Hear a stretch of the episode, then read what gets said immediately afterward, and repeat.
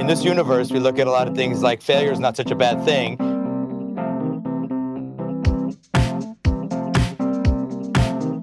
If you're not failing, you maybe you're not trying hard enough. Welcome to Ending Pending. I'm your host. I'm Andy. I'm a s- suspiciously modern looking bacchanal carnival, and I'm Evan. Ask for me tomorrow, and you'll find me a rave man. And I'm Ronnie. If you can tell by those introductions, Ending Pending is a podcast where we discuss television shows which have only lasted for a single season. We're currently covering 2017's Still Star-Crossed CW, maybe? ABC? ABC. ABC. this, is ABC, a, baby. this is a network show. Uh, before we get into this this Shakespeare show, I have a bit. What's the bit, Andy? What's the bit, Andy? I mean, it's kind of on the nose, but I just was like, hey, let's talk about our favorite Shakespeare plays. Did we talk about on the that on the podcast last time? Did we? We kind of we kind of like glanced over it, but we didn't Oh, did really go we? into depth. Mm, mm. I don't know. Um, we can do a different bit. no, I like this. No, bit. I like can- talking I like about talking- Shakespeare. I also like talking about Shakespeare. Here's a fun Shakespeare fact about me. In spite of um, having read and seen many Shakespeare plays and having been in Shakespeare Club in high school, uh, I have neither read nor seen Romeo and Juliet. Oh, really? Yeah, it's it's uh, like when you're when you're friends with the Shakespeare people, everyone just kind of assumes that you already know about Romeo and Juliet and you're over it. You know, Yeah. like Romeo and Juliet is passe. So Right. Have you read the X Men Romeo and Juliet? She lies with angels, no, where Angel and um Husk fuck in the air with all of the X Men and all of Husk's family watching on the ground. This this has come up on this podcast before. It has. It's Yeah. remarkably bad. yeah, It's got uh, it's got Nightcrawler in it though. He's great. love Nightcrawler. Yeah, he does some cool teleporting in it. I forgot how much I enjoy Romeo and Juliet.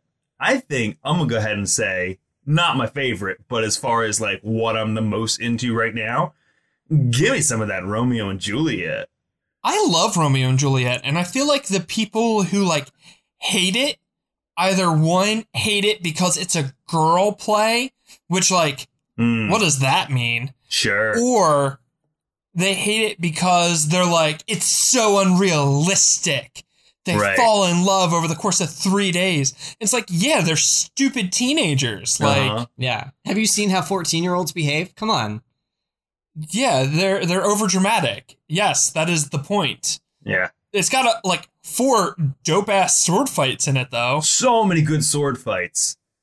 You got the Prince of Cats. You got my boy Mercutio, maybe one of the greatest Shakespeare characters of all time in Mercutio. Mercutio Uh, is very good. so good. Um, yeah, it, it is, and and and you know we'll I'll talk about this later, but just like the personalities in it, like it is it is a bit over the top. Like, granted, they are fourteen year olds, but it is like, but everyone in the show does everything with such passion and We such like We wouldn't have West Side Story without Romeo and Juliet. we would have so many things without Romeo and Juliet. We wouldn't have that scene where Husk and Angel fuck in the sky. Yeah, with everyone watching. what would society be? I, I, I do want to say because I have seen I have seen I have seen so much Romeo and Juliet, both live performances and movies, and That and, episode of Hey Arnold. episode of Hey Arnold. Um, in I want to say 2008, I went on a trip to Ireland, and I saw a production over in Ireland of Romeo and Juliet. It was very well done. They had it rained on stage at the end of like Act Three, I think. Um, it was very cool. The I forget. I think it was like the Capulets were all like in uniform and stuff like that, and the Montagues were just like like real like sewer rat folks. and one of the Montague like just like chorus members was just straight up dressed like Heath Ledger's Joker. Like tip to toe was just green hair, the makeup, the suit, like was 100% Heath Ledger's Joker. And I was like, that's a choice. That's Hmm. that's that's a bold choice to to uh, modernize this classic with that character. Yeah, you Uh, think that guy just like came from a party and they were like, Jesus, Kevin. like we can't keep doing this. Uh, maybe yeah, I don't- maybe he was a different version of the Joker every night. Like, oh, Uh, like I'm gonna be Jack Nicholson tomorrow, Sure, and then like sure. week after that I'll do like Arkham City, and then Yeah. you know, The week after that, he just put makeup on over top of his mustache and said, "Let's do the thing." Mm-hmm. Mm-hmm. uh, So yeah, Evan, if you haven't you haven't been like in the world of, of Romeo and Juliet, what uh what's your touchstone? What's your what's your Shakespeare? Uh, my favorite Shakespeare play is Antony and Cleopatra. It's very Yes. good. My second favorite is uh, Midsummer Night's Dream. It's very good. I have the best, the best rendition of Midsummer Night's Dream uh, on DVD. The one with um, John Light and Matthew Tennyson. Matthew Tennyson is Name. Anyway, it's it's the gay one, the one where they Mhm. kiss a lot. You know, uh, very good.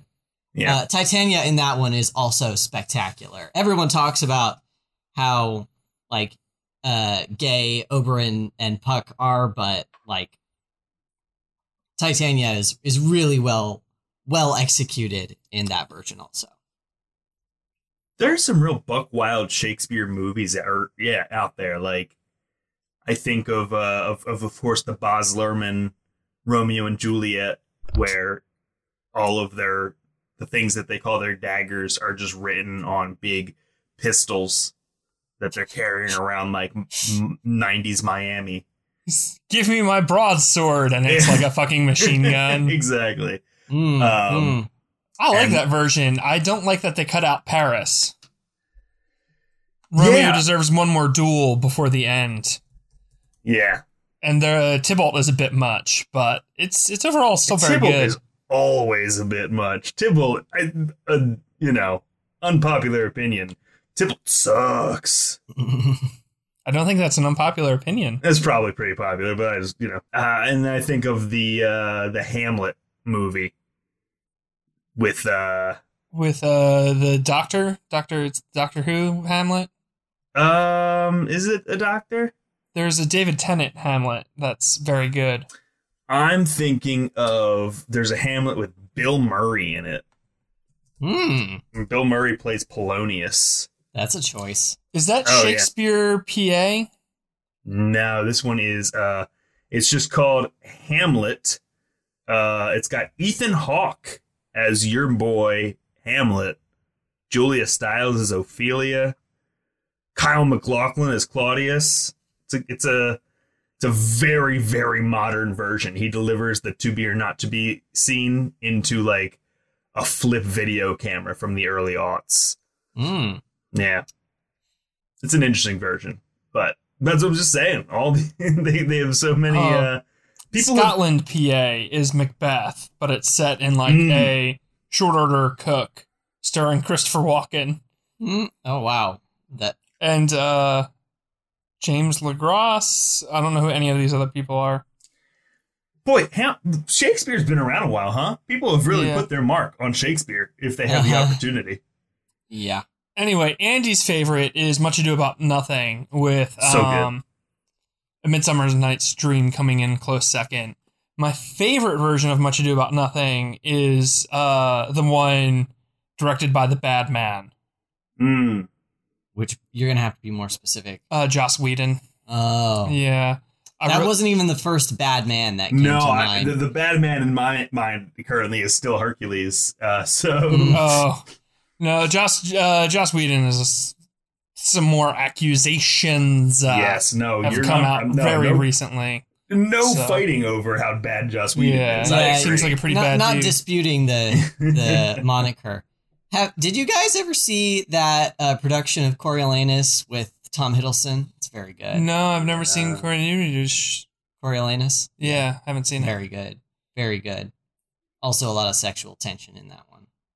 Um, there's a Jean-Luc Picard. That's not his name. Um, Yeah, that's Fuck not his real human man name.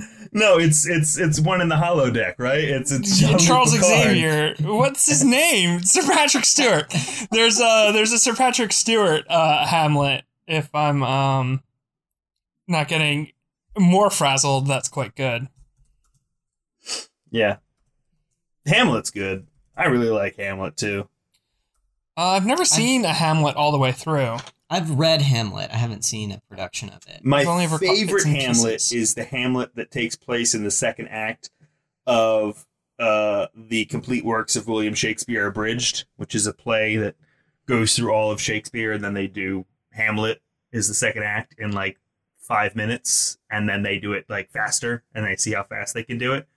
Is Oh, I think I've seen that actually. yeah, it's very good. They uh, they made a sequel to Hamlet in like the early 2000s, which was apparently a funny movie. I didn't see it. Did they call it Hamlet too? Yeah.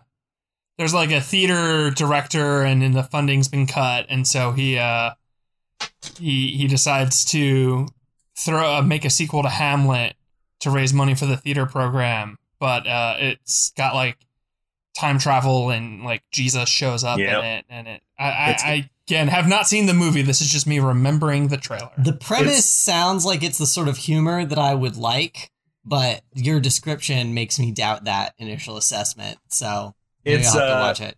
it, it is very very funny there is a song it, it's a musical hamlet 2 when they redo it uh, and there's a song where they say jesus is sexy so we have the song rock me sexy jesus uh, it's a steve coogan joint um, if you know if you know his comedy style I, I, I do not know. yeah I remember thinking it looked funny. I, I just never got around to seeing it. i don't know if it holds up but you know Yeah, humor, humor from Oh, back, wait. back then is a is a fickle fickle mistress. anything about the theater about theater uh, is probably rife with homophobia so Mm, yeah. You guys, you guys want to talk about this show? Yeah, what's up with We the show? can. We Yeah. watched we watched two episodes of it because it's a real short season. Uh, hey Andy. Yeah. Wait, no, No, it's no. I don't Evan, do the. Tell us the- about this show. I was like, why out are you calling on me? I'm not in charge. Andy, tell us this. Tell me what the show's about. No, Evan. Uh, so What's the show? we- it- the the show the premise of the show, and I learned that it's based on a, a novel apparently. yes, Uh, but the premise of the show is that it picks up after Romeo and Juliet kill themselves and just goes on Game of Thrones style, uh, detailing the family drama that plays out after that. So in episode one, we get essentially a snippet of Romeo and Juliet. We get, I don't, again, I have not seen or read Romeo and Juliet, so I'm a little bit more disconnected from this than either of you probably are. But we get the last chunk of Romeo and Juliet, wherein they get married, their Right. families like threaten them, and then Juliet fakes her death, and then Romeo actually kills himself, and then Juliet finds out he actually killed himself, and she actually killed herself. Um, uh, if I can interject with just like a real quick like differences between Romeo and Juliet and uh, Still Starcrossed, Rosalind is an actual character in this and not just like someone Romeo pines after in the beginning. Um, and uh, she kind of takes the place of the nurse a little bit. yeah, they combined Rosalind with the nurse, which I thought was a weird choice. But and she's Juliet's cousin. She's like a servant. She's acting in the capacity of a servant because her family has been disgraced or something like that. Sure. She's like she's like an ex noble, and now she's serving some other. Fa- she and her sister, right, Yeah. are uh, serving whose The family? Capulets. Yeah, S- Still technically their family, but they're Right. they're like reduced status. Right. yeah. So they're like household staff now, and they're like trying to get their their position, their social positions back. Um, Yeah. yeah. So like The other difference is that uh, Friar Lawrence is kind of playing on behalf of uh, Montague, Romeo's father. Yeah, that, wanted that's this whole thing to happen. That's not real. That's not Yeah. a thing that happens in Romeo and Juliet. Well, that is revealed in the last like twenty five percent of ep- was it episode? Was that revealed in episode one or episode That was episode one. Yeah. Okay, yeah, it was revealed at the end. I mean, we the audience didn't know that the so the priest who married Romeo and Juliet was apparently dun dun dun working on behalf of Romeo's dad because he wanted to like consolidate power but like sneakily hmm uh, which I got to be honest, it didn't seem like that was going to work the way he intended. But anyway, so the the first like seventy five percent of the episode is just mostly the events of Romeo and Juliet, and then the couple dies, and then at the end of the episode, it's revealed like, oh yeah, Romeo's dad planned this whole thing out, and it was this power grab thing that he arranged with the priest, and the the priest was on his side uh, and then as we go into episode two, he's attempting to arrange a different marriage to take the place of this marriage that fell through that he was trying to sneakily arrange. There's a lot of characters doing a lot of things in episode two. Uh, but the the the gist is that Juliet's family is broke uh they're like building a church and they can't like pay the masons to complete the church and this is like uh sort of a source of social scandal that they're trying to hide. Romeo's or uh juliet's dad is like trying to sneakily borrow money and like romeo's family finds out about this romeo's dad finds out about this and like tries to like manipulate the situation to again consolidate power so that he can be in charge of Verona basically. And then um there's this side drama also with like Rosalind has an arranged marriage as part of this plot and she's like no I don't want to marry this guy and the who's the guy in charge of Verona Oh, uh, Escalon. Escalon, Prince of Verona. the prince. I, I wasn't sure what his political position was if he was like a, a, a duke or something. I, assume it was like a city state at the time though. Anyway, he's in charge. He's the head guy in charge, and like he and Rosalind are in love, but and like she doesn't want to marry this guy who she's been arranged to get married to because of the uh Montague Capulet machinations. Yeah, And- it's, it's Benvolio. Benvolio. She is Yeah. arranged to be married to. So um yeah, she she's in love with the the prince and he's like you're right, I'm in love with you too. Just kidding, I'm not. You have to marry that guy. But you can't marry that guy. I'm in love with you. Just kidding, you have to marry that. They go back and forth like four or Hmm. five times. He's very he's very uh like flippity floppity about it.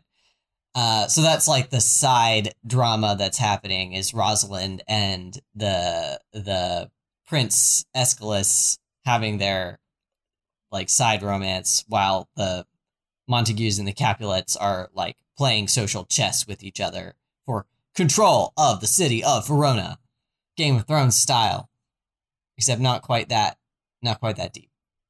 Not quite That's what deep. happens. Not quite that deep. Yeah. That is what happens, though. Uh, and we watched two episodes of it, so you know I gotta ask. Hey, Andy, Yeah. these two episodes of ABC's Still Star-Crossed, they work for you? So there's there's a, a hint of something quite good here, but the pacing in these first two episodes is is real off. So I'm gonna give it a no for now, Mm. but I'm very hopeful that uh, it'll turn around. Hey, Evan. Yes, Ronnie. These two episodes of Still Star-Crossed, did they work for you? Uh, unfortunately not. They they they felt a little bit silly, and also I I agree with Andy very much that the the pacing was a little weird. Character introductions were not very strong. So given that I'm not as familiar with the material as a Romeo and Juliet enthusiast would be, uh, I'm struggling to keep up with who's who and what's doing what and what their motivations are and who's related to who and so on and so forth. Um, yeah, so it's not really working for me, unfortunately. Hey, Ronnie, Hey, Ronnie. yeah, is this uh, is this show working for you? it is. Uh, I am a sucker for anything theatrical in nature, and while this is not like, it's not as if I'm looking at this and being like, "Wow, it's like Shakespeare wrote this word for word as a sequel." Um, it is a little clunky. It is a little like heavy at sometimes. Uh, it's extremely melodramatic, which I don't necessarily see as a negative. And yeah, I agree. Pacing could be better, but you know, the pilot for this one is kind of episode two because the pilot is just, you know, actually just Romeo and Juliet But Mhm. bad. Romeo and Juliet with more steps. with more steps. Mhm. I I don't know if it was worse. I don't know. I don't know. So I mean, it's not as good because there's not as like as good language and monologues and stuff like that. But but yeah, regardless, it's working for me. that's good. Yes, I'll save my negatives for the negatives. that's a good good plan. Uh, and we're gonna take a quick break No, and come come back. no, we're not. Yeah, No we're, breaks. We're doing it. We're doing it. No, And break. fine.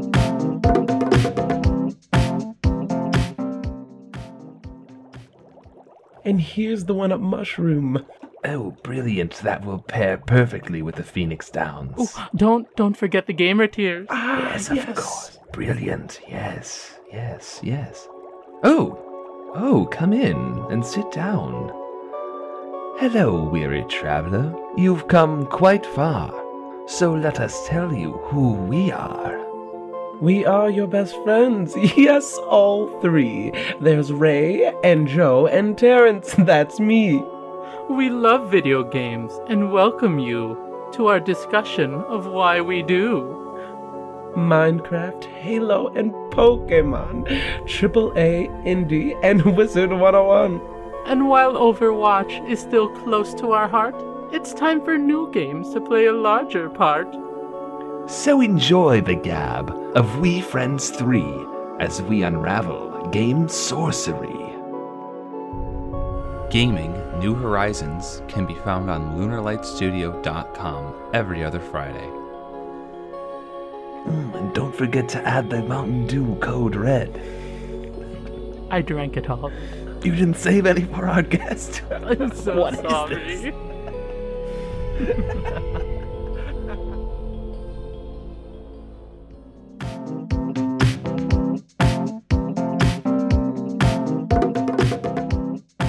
right, now we are back with the what worked for us segment of this podcast. So What a- right off the bat, I gotta say, I gotta say something. Yes. Anthony Stewart Head and what's his name? What's this motherfucker's name? Grant Bowler as Montague and Capulet elevate every scene they're in. Sure. Uh, They're both fantastic and just like chewing this up. I I do love me Anthony Anthony Stewart Head, but uh, the other guy I just thought was okay. He is from another show we've covered. Does anyone remember him? He had an episode named after his character. Oh, n- I have no idea, but let me visualize his face. Um, What if I give you a hint?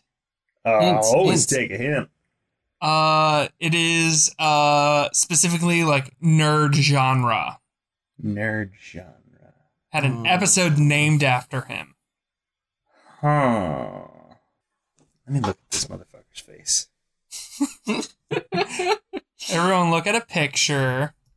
Show me a I- picture. If you if you Google it, you Google him, it might come I'm up. not. I'm not That's a gonna bad Google like his actor's name. he he doesn't look familiar to me. He looks like every other white man in the world. So Oh, what if I tell you just the character's name? He played a character named Razor. oh Razor. man, I know, I know, I know, I know who it was. I know. Was that in um, uh, Almost Human? No, That's Oh, a good guess. yeah. it was the cape. It was the cape. He was the guy that uh um, the main character pretended to be and used his Australian Yep. accent. yes. Which I mean, that makes sense why that worked because, like I said, he looks like every other white man, so it would be very easy for another, you know, Hollywood white man to assume this guy's identity. Yeah, Yeah. I, I, I, I'm enjoying him as uh, as Montague. Uh, Anthony Stewart Head is definitely better as Capulet, but Yeah. Well, I Anthony think they've Stewart given Head can do no wrong. yeah. they've given Capulet the stronger character to play. Montague seems a little just softer in all of this. Um, his motivations are a little weaker. Uh, Capulet is just like all around like a stronger character that they've developed here. So I, uh, I don't take too much away from Razor, but uh, all, all the credit to Anthony Stewart Head for sure. The prince's sister I find very compelling so far too. I hope she Mhm. actually gets to like do some shit. Yeah, she's got a a real like not quite sinister but calculating vibe, you Mhm. know. She feels like a Game of Thrones She- character. she's playing the game harder than her brother for Mhm, sure. mhm, Yeah. mhm. I like that one carnival scene from episode 1, the one where they it broke into a sword fight at the end. Uh huh. Yeah, I, I I really liked their Romeo. I thought he was very compelling. Their Juliet, I could have taken her left, Yeah, but me um, it's a shame that we only got one fucking episode with this guy playing Romeo because he was he was very charismatic in the Mhm. part, and uh, I feel like Romeo is typically a very difficult character to pull off. It really is because you have to at the same time play like super wet behind the ears and also like super suave and horny at the same time. Like you have to be like on your shit, but also kind of like hapless at the same time. It's it's it's super difficult. and and like this this uh this actor was was great. Um Mercutio was uh didn't do anything, but he was hot. He was hot. Yeah. He was hot. I was I was very that was one of my first notes was just like, mm, could have used more Mercutio for several reasons. Did they even establish his relationship to the prince? now or to uh, Escalon, or, or, or I mean, or to Paris. Yeah, wow, bummer. Yeah, Um This explains why I didn't care about him. yeah. well, when he says a that's- pox on both your houses, it's like, wait, isn't this your house? Aren't you a Montague? He's Who not. you? I uh I loved the scene at the funeral where uh Montague is giving Capulet a statue of Juliet as like an olive branch and someone has defaced it and so like when the statue's revealed all of the Capulets are like what the fuck and um they start like talking shit and then someone pulls a sword and then both sides everyone just fucking pulls swords That and was- just runs at each other. And it was like chef's kiss, so good, just like real dramatic and like everyone seemed pissed. I felt like I was back in Philly. Just Mhm. like we're all throwing down right now. Like fucking Cowboys fans are over there or some shit. Like I was ready to go. It was dope. It was very theatrical. It it was, you know, it felt like West Side Story for a second there. Mhm. I want to say the action, but just like you know, w- we talk about the the carnival scene and how well done that was, and it's like it's amazing the difference going from The Witcher, which was obviously very low budget, to this, which obviously has a very high budget. It's interesting how it elevates the work, but not fully. Like there's still like it, it it's not it's not all about the you know the effects and stuff like that. But when there is like a fun Catherine's wheel, is that what it's called? Uh, with fireworks in a circle. Yeah, yeah, yeah, yeah. Um, then it, it like it's definitely like ooh fun. Yeah, I don't think they uh they use their budget to the best of their ability, to be honest with you. I, I think I think everything looked really good, don't get me wrong. But I think they're relying on that too much for, for like storytelling. Yeah. A lot of the costumes are quite good. Uh, I thought Mhm. quite a few of Romeo's outfits were very eye catching. Um, I'm just gonna call her the princess because I don't know what else to call her. But Mhm. Eskel's sister, a lot of her dresses were like breathtakingly stunning. Uh, Benvolio's had a couple uh, jackets and doublets that are very sexy. So costume department doing quite good. Um, Montague himself had a horrible, weird orange jacket at one point. Yes. Uh, that was that he was like trying to do some like serious tough talk dialogue in. And I was just like, my dude, you gotta you gotta change. You gotta take that off. Yeah. Um we, we mentioned it earlier, but I just love I love this this this reinterpretation of Rosalind slash the nurse as like a true confidant to to Juliet and like they still borrowed like a lot of the the traits like Rosalind in the play wants to you know it's it's like one of the most epic burns in literature of like Romeo is pining after Rosalind and he comes back and he's like she said no and she said no so hard that she's to join the nuns. Like that's how much she said no. Um and like in this version Rosalind is interested in, in joining a convent to give herself some freedom from having to to be under the thumb of a man. Um it's it's it's it's it's a good choice. I think that you could do a lot of things here and it could be a lot of like ooh that's a weird thing that you tried there but like this is just like it's two characters who are like nondescript enough that blending them does not like harm the story in any way i don't feel like paris is alive Yeah, that was a choice, wasn't it? Yeah, uh, apparently it's a choice that is going to have big uh comeuppance because it, we keep returning to this this poor poor prince constantly being tortured um in in in medicine. Not to strain to negatives, but I felt like the choice to make Benvolio kind of a fuckboy to be very confusing. Yeah. Because in I had, I have not read Romeo and Juliet in quite some time, but in my remembrance of it, he is the Remus Lupin to Romeo and Mercutio's James and Sirius. Yes. Yep, He sure. he he's the like straight man Mhm. where sh- he he's still going to go along with the prank, but he'll stand guard and he'll make sure it doesn't go too far. Right. And he's the one who tries to like talk down quite a few of the fights and keep Romeo like chilled out. But in this, he's like, "Yeah, whorehouse, baby, am I right?" And Mhm. like, "Yeah, let's sword fight, cool." And it's like, "Who the fuck are you, Benvolio?" It Right.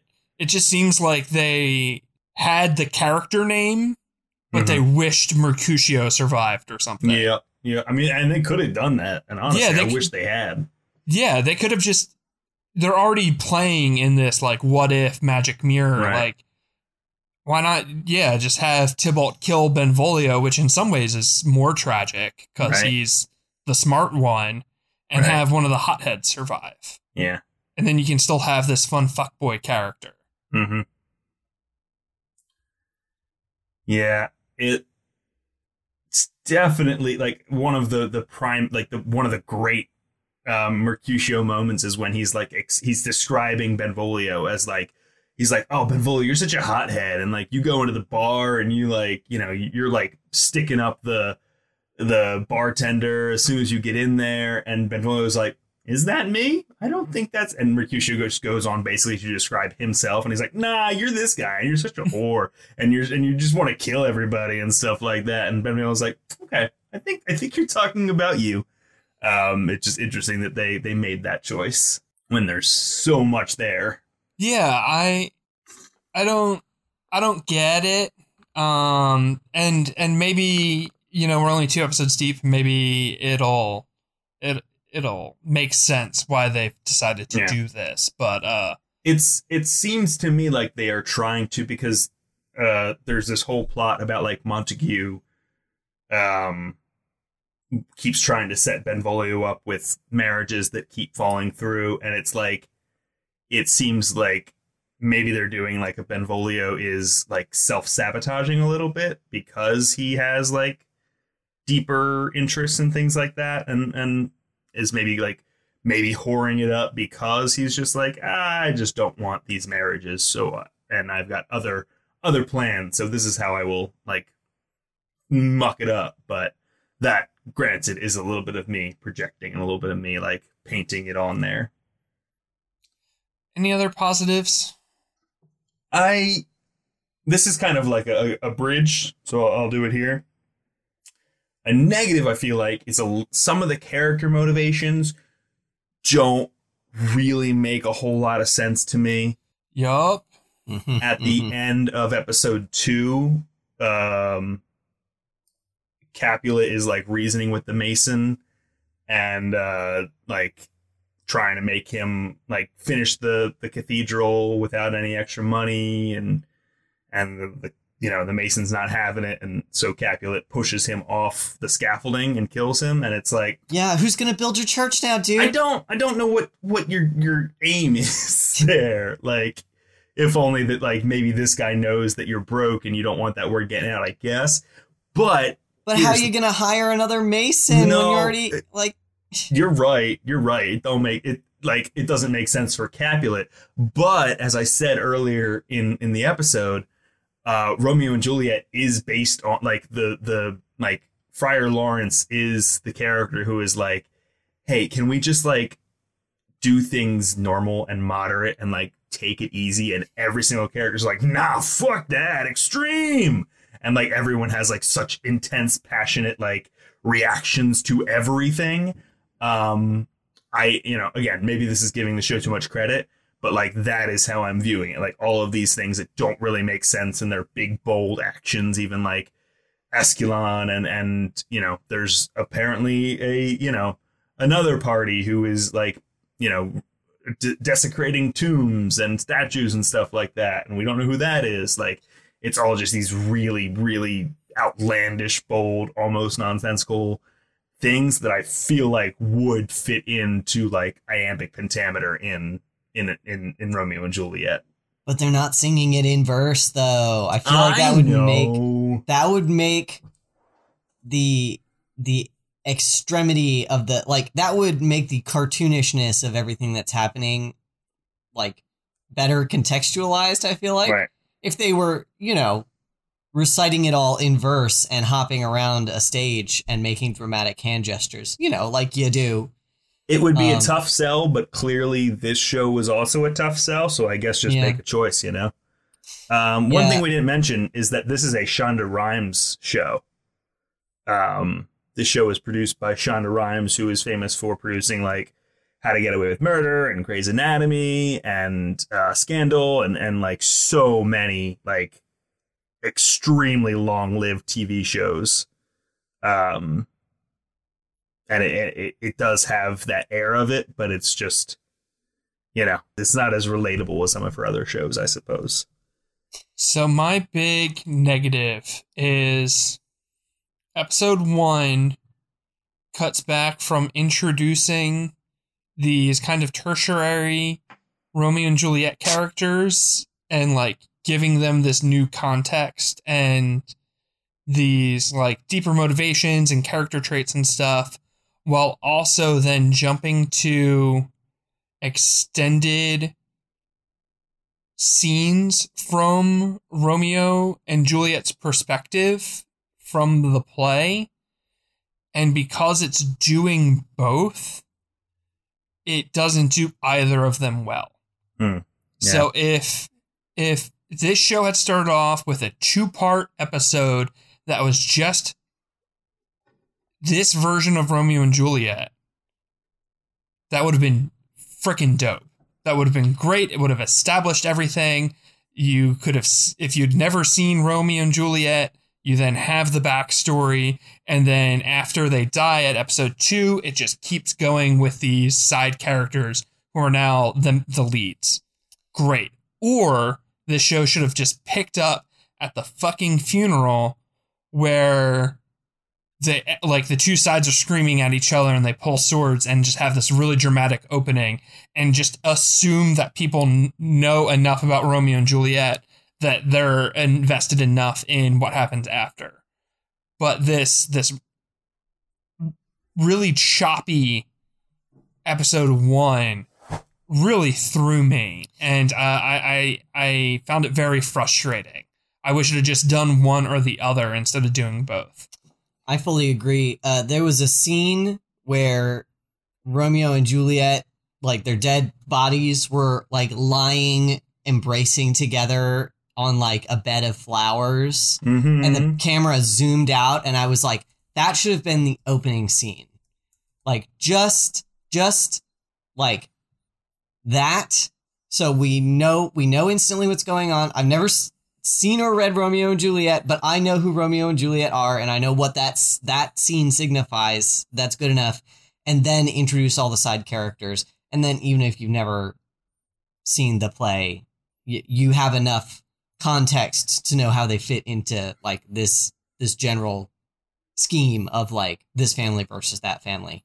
Mhm. Um, but yeah, I 100% agree with Andy. It felt like they they had too many notes or something.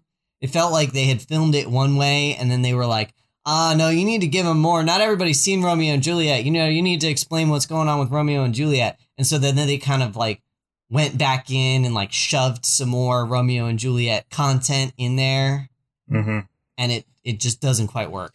it does leave you wanting a lot. It's like uh, it, you know, I'll, I'll repeat exactly what you said, but it just it leaves you wanting either the bet like the hits of Romeo and Juliet, which it doesn't quite give you, or just like completely something new. Like I found myself like like we don't even like not that I, I'm dying to see a 14 year old girl stab herself, but like oh happy dagger, this is thy sheath. Like that's like a huge moment. Um, the the the prince um calling uh all all are punished like those are like such important moments of shakespeare and like or, or of, of romeo and juliet and you don't get them and you don't even get like uh, a parallel universe kind of thing and like i i really liked this romeo and so i hate to say cut all of it and just start where evan said i do think this show could have done a here is our two part Mhm. 120 minute version of romeo and juliet we'll start with that and get you invested in these characters and this setting. And then oh the leads are dead. Pick up the pieces now. You side characters. You're you're Yeah. in charge now. I think that could have been cool. Which But, ostensibly um, this like w- w- you know evan you referenced um game of thrones like maybe this show isn't trying to be totally game of thrones but there's definitely the trappings of game of thrones all over this place. Even just like the overhead camera shots of like you know zooming into large buildings kind of thing. That that not that game of thrones did that but it felt very like you know huge kingdom game of thronesy. Um like you would expect this show to go on for longer than one season. So like yeah like really do up the intro to it. Like like don't don't cut any corners I think it was really highlighted for me in the Tybalt duel, where like, uh, essentially like Benvolio picks the fight, mm-hmm. which like Benvolio and Tybalt are like going to fight, but then they have this like unnamed uh Capulet get in between Tybalt and Benvolio, forcing Romeo to fight Tybalt. And like they still needed Benvolio to be like a cool guy and like have a duel. So he fights this weirdo, like hobo beardy guy, and Romeo and Mercutio fight Tybalt. And uh it was it was just bad. And then Tybalt di- or Mercutio dies and you don't really feel anything.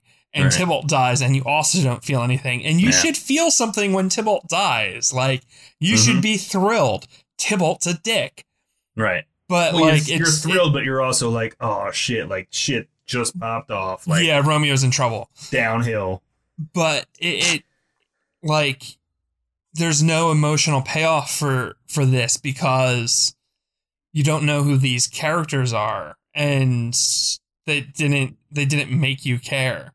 Yeah. Uh so yeah, just the first episode, I feel like there's a lot of promise there and a lot of talent, but Mhm. then the the the terrible pacing and the jumping from like scenes you know to scenes you don't know back to like scenes you know and like I was trying to recontextualize stuff in the middle of the play, but like Benvolio is so different Mhm. and stuff that it's it was just confusing and kind of messy. Yeah. I feel like this show is a little like the Verona is a little bit small for what this show is putting on. Like like you know, again, talking about Game of Thrones, like that's a thing that's taking place like all over the globe and you feel it. Like you feel it stretched out, but it feels cohesive. This doesn't really feel super cohesive and like everyone is next door neighbors and it's like I need something a little bit more here. Like the the power of Romeo and Juliet is that it's like these like really pathetic squabbles, but only as it relates to like these two young people's lives. Like it's it's you know it's very much a skewed perspective of everything because it is told through these unreliable narrators. Um and like the the ways that they're trying to grow it like with this like well, he used to work for my grandfather and now he has his own thing. It's just like not not super bought into it. I'm not like that's not how I want this to grow. Like let's let's I mean maybe and maybe that this person who's you know messing up tombs and stuff like that is is to like be this this other foil, but you know, we're only we're already two episodes into a seven episode series, and With the it's, tomb you know, thing too, like you didn't we didn't spend enough time with Romeo and Juliet that the tragedy of someone desecrating Romeo's body is also not felt as much as it should be if we had loved that character. mhm. I think this is like the problem with that is it's just a device to continue these two families like being at each other's throats. And I think that's why they haven't shown us who did it yet because like it's it's just the MacGuffin for these people to keep fighting each other, even though it doesn't make a ton of sense for them to continue doing that. Um, especially since like the one guy is apparently dead set on like marrying one of his family members to one of the other family members, which just seems like a really bad plan. I mean, it went really bad the first time, and now you're doing exactly the same thing over again. Bad plan. Not I not really not really into it. I don't hate the the you know the you know arranged marriage thing that Capulet and Montague are kind of working at. Like, I think that's like an interesting ploy. Um, but I think it would have been okay if it wasn't this big reveal that Romeo and Juliet's marriage had been a ploy. You know, because yeah, no, for sure, for sure. it, I feel like now, okay, we're doing the same exact thing over Right, again. right, Great, okay. That we could have just left out that whole thing with the priest being like a secret agent of right. uh, Because- Romeo's dad or whatever. because if, if if this show undercuts Benvolio in any way, it super undercuts Friar Law- like Friar Lawrence is like the total pious like I'm just like I, I've seen enough bloodshed like I love moderately be be there for each other like it is like completely blameless like com- could not be more like just the facilitator in all of this and like it takes so much agency away from him to be like nope he was just he was just on the payroll for the montagues like it's just Um, I want to. Are we? Have we reached our capacity on Game of Thrones comparisons? Because I haven't. I haven't no let's do it we have. We need a gong to ding every time we make a, a misplaced Game of Thrones comparison. But um, one thing that Game of Thrones I feel does really well with the costuming is it uh like distinguishes characters like families and allegiances based on their costuming. It's clear in the visual language of the show, like who is related to whom and where they're from and like, you know, which uh which house they belong to based on like the insignias and the colors of their clothing. I felt like while the costumes were perfectly fine in this show, uh, since it's a like family v family show, they really could have leaned more into like visual signifiers in Get their these wardrobe. boys some jerseys. yeah basically i really i feel like that helps with the the visual storytelling a lot if the audience has an easier frame of reference for like Sure. who is uh uh capulet and who who is a uh, montague you know Right. Because i found myself getting mixed up several times Yeah, I feel like each character does have their own aesthetic, but sure they do i it, agree it but does not blend with with each other at all. It is it is totally an island. yeah there seemed to be a really obvious and easy solution to Prince Escalus and Rosalind's love affair, which was instead of the prince saying a Capulet and a Montague have to get married so this fighting will stop, if the prince said, I am going to marry a Capulet and my sister will marry a Montague, and then everyone literally gets everything they want. Rosalind and the prince get married.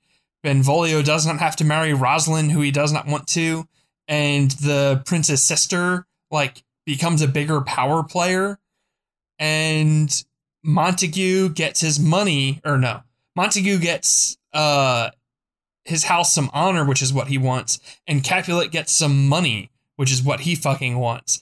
Literally everyone's problems are solved with that move right there, and it's just sitting there in the open. But instead, the prince is doing this like, I love you, but I cannot have you, but I will have you, but I can't. And it's it's very silly and bad. I feel like we had a show recently that had like a will they won't they thing that was constantly like back and forth like this. I forget what it was. Moonlight, maybe? Um, I was thinking it might be Moonlight. Uh, it might be Moonlight. It was just like where it's just like, yes, let's you know us, but no, not us. Like just back and forth randomly for no reason, and you know, that's not a good callback to have to make. Is like, oh, is it Moonlight? Is Moonlight what this show reminds me of? Um, the one of the biggest problems I think is uh to quote the musical "You're in Urinetown. Uh, how about a bad title that can sh- kill a show real good? Ter- still Starcross. I understand it's the name of the book. It's a bad title for a show. it is Bad title for a show. hmm Um, I agree 100%. I was like constantly trying as I'm like searching for how to find. I'm constantly like, is it like, what, is it something Shakespeare or uh, no, no? There are there are a lot of um fan videos on YouTube for Still Starcrossed uh with scenes from the show played over like pop punk love songs and shit and like Sure. slow motion and oh really so yeah, just like which- Moonlight, then. which I did not know was still a thing in the year of our Lord 2017 when this show came out. But um I ha- I'm gonna assume what happened here, and I don't know. This is strictly conjecture. I'm gonna assume that the book came out sometime circa 2009, 2010.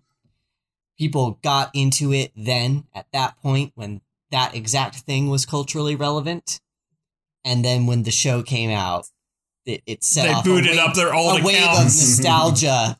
And they yeah they just dove right back into their like youtube amv phase.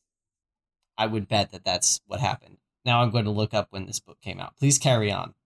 Carry on with the podcast. Uh, every time uh, Prince Escalus says "Fair Verona," you got to take a shot because boy, does he describe the city as fair nonstop. Mhm. Got to remind you of that intro. i was off it came out in 2013 Hmm. Well, 2013 is still, you know, on the cusp of that that uh, era. uh, ca- yeah very much on the cusp though i i, I was thinking like hmm, heyday heyday of the Mhm. media i like music video on youtube you know Yeah. hmm We we keep with with Prince Escalus like constantly hearing about how they're building an ar- army in Mantua and in in Padua and in Venice, and it's like, let's see some of that. Like y- y- like you have literally said that like six times. Like let's actually like you know show don't tell a little bit like which would which would expand this world a little bit which is something i'm interested in like and, may, and maybe there's you know in padua there's characters from taming of the shrew that pop in and stuff like that and it's it's basically uh, Once Upon a Time, but for Shakespeare, which Oh, is Shakespeare. that would have been fun. The Which is Shakespeare some- expanded universe. Yes, which is something that I've just decided is the only thing I want ever. um, is for you know all these characters to converge all of a sudden in in Fair Verona. Um, yeah, there. I think that I, I I still very much enjoyed this, and I'm very much looking forward to to watching more. Uh, but as you said, Andy, there there are a lot of promises that were set up that I just don't think can be delivered on.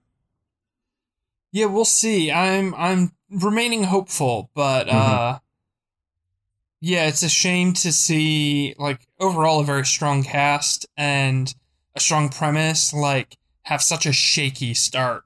Mm-hmm. Mm-hmm. We shall see. We shall see. There's more to come. Maybe Benvolio gets together. Maybe Montague uh, picks some more uh, neutral tone jackets to wear. Um, everything, everything can maybe come back together. We will be back next week. Uh, we'll be watching uh, two more episodes of Still Star Cross. It's like not even fun to say. Like it's just like it, it doesn't like ugh. It sits in the like- mouth weird. Yeah, Mhm. yeah. It's like ash in the Still, mouth. Um, still star-crossed. um we'll be back with two more episodes of still starcross um you can follow us on twitter at pending pod you can follow us on facebook at pending pod follow us on instagram at ending pending you can send us an email please send us an email we love to get your emails pendingpod at gmail.com uh, and also check out the Lunar Light Studio uh, website, lunarlightstudio.com. Lots of other great shows uh, to check out. Shows like uh, Mock Footage and Cryptid Keeper. I can fix that. I can fix that. It's a new show that just got on the network that, that happens to feature some Andy. Maybe. Maybe, Maybe. I'm on there. Maybe Who you're on knows? there. Check it out. Andy's Andy's across the podcast universe in the past couple weeks. Uh, good on good on Andy. Um, you could find those shows and more at lunarlightstudio.com. Follow the Patreon, patreon.com slash lunarlighthq. Um, and toss a toss a coin to your Witcher. I'm still gonna say it, even though we're not talking about it anymore. Check us out, send some money our way, do all the fun stuff. Andy, what do we say? Don't tell Pawn Shop Lou. Don't tell him. Lunar Light Studio. Pretty, witty, and gay.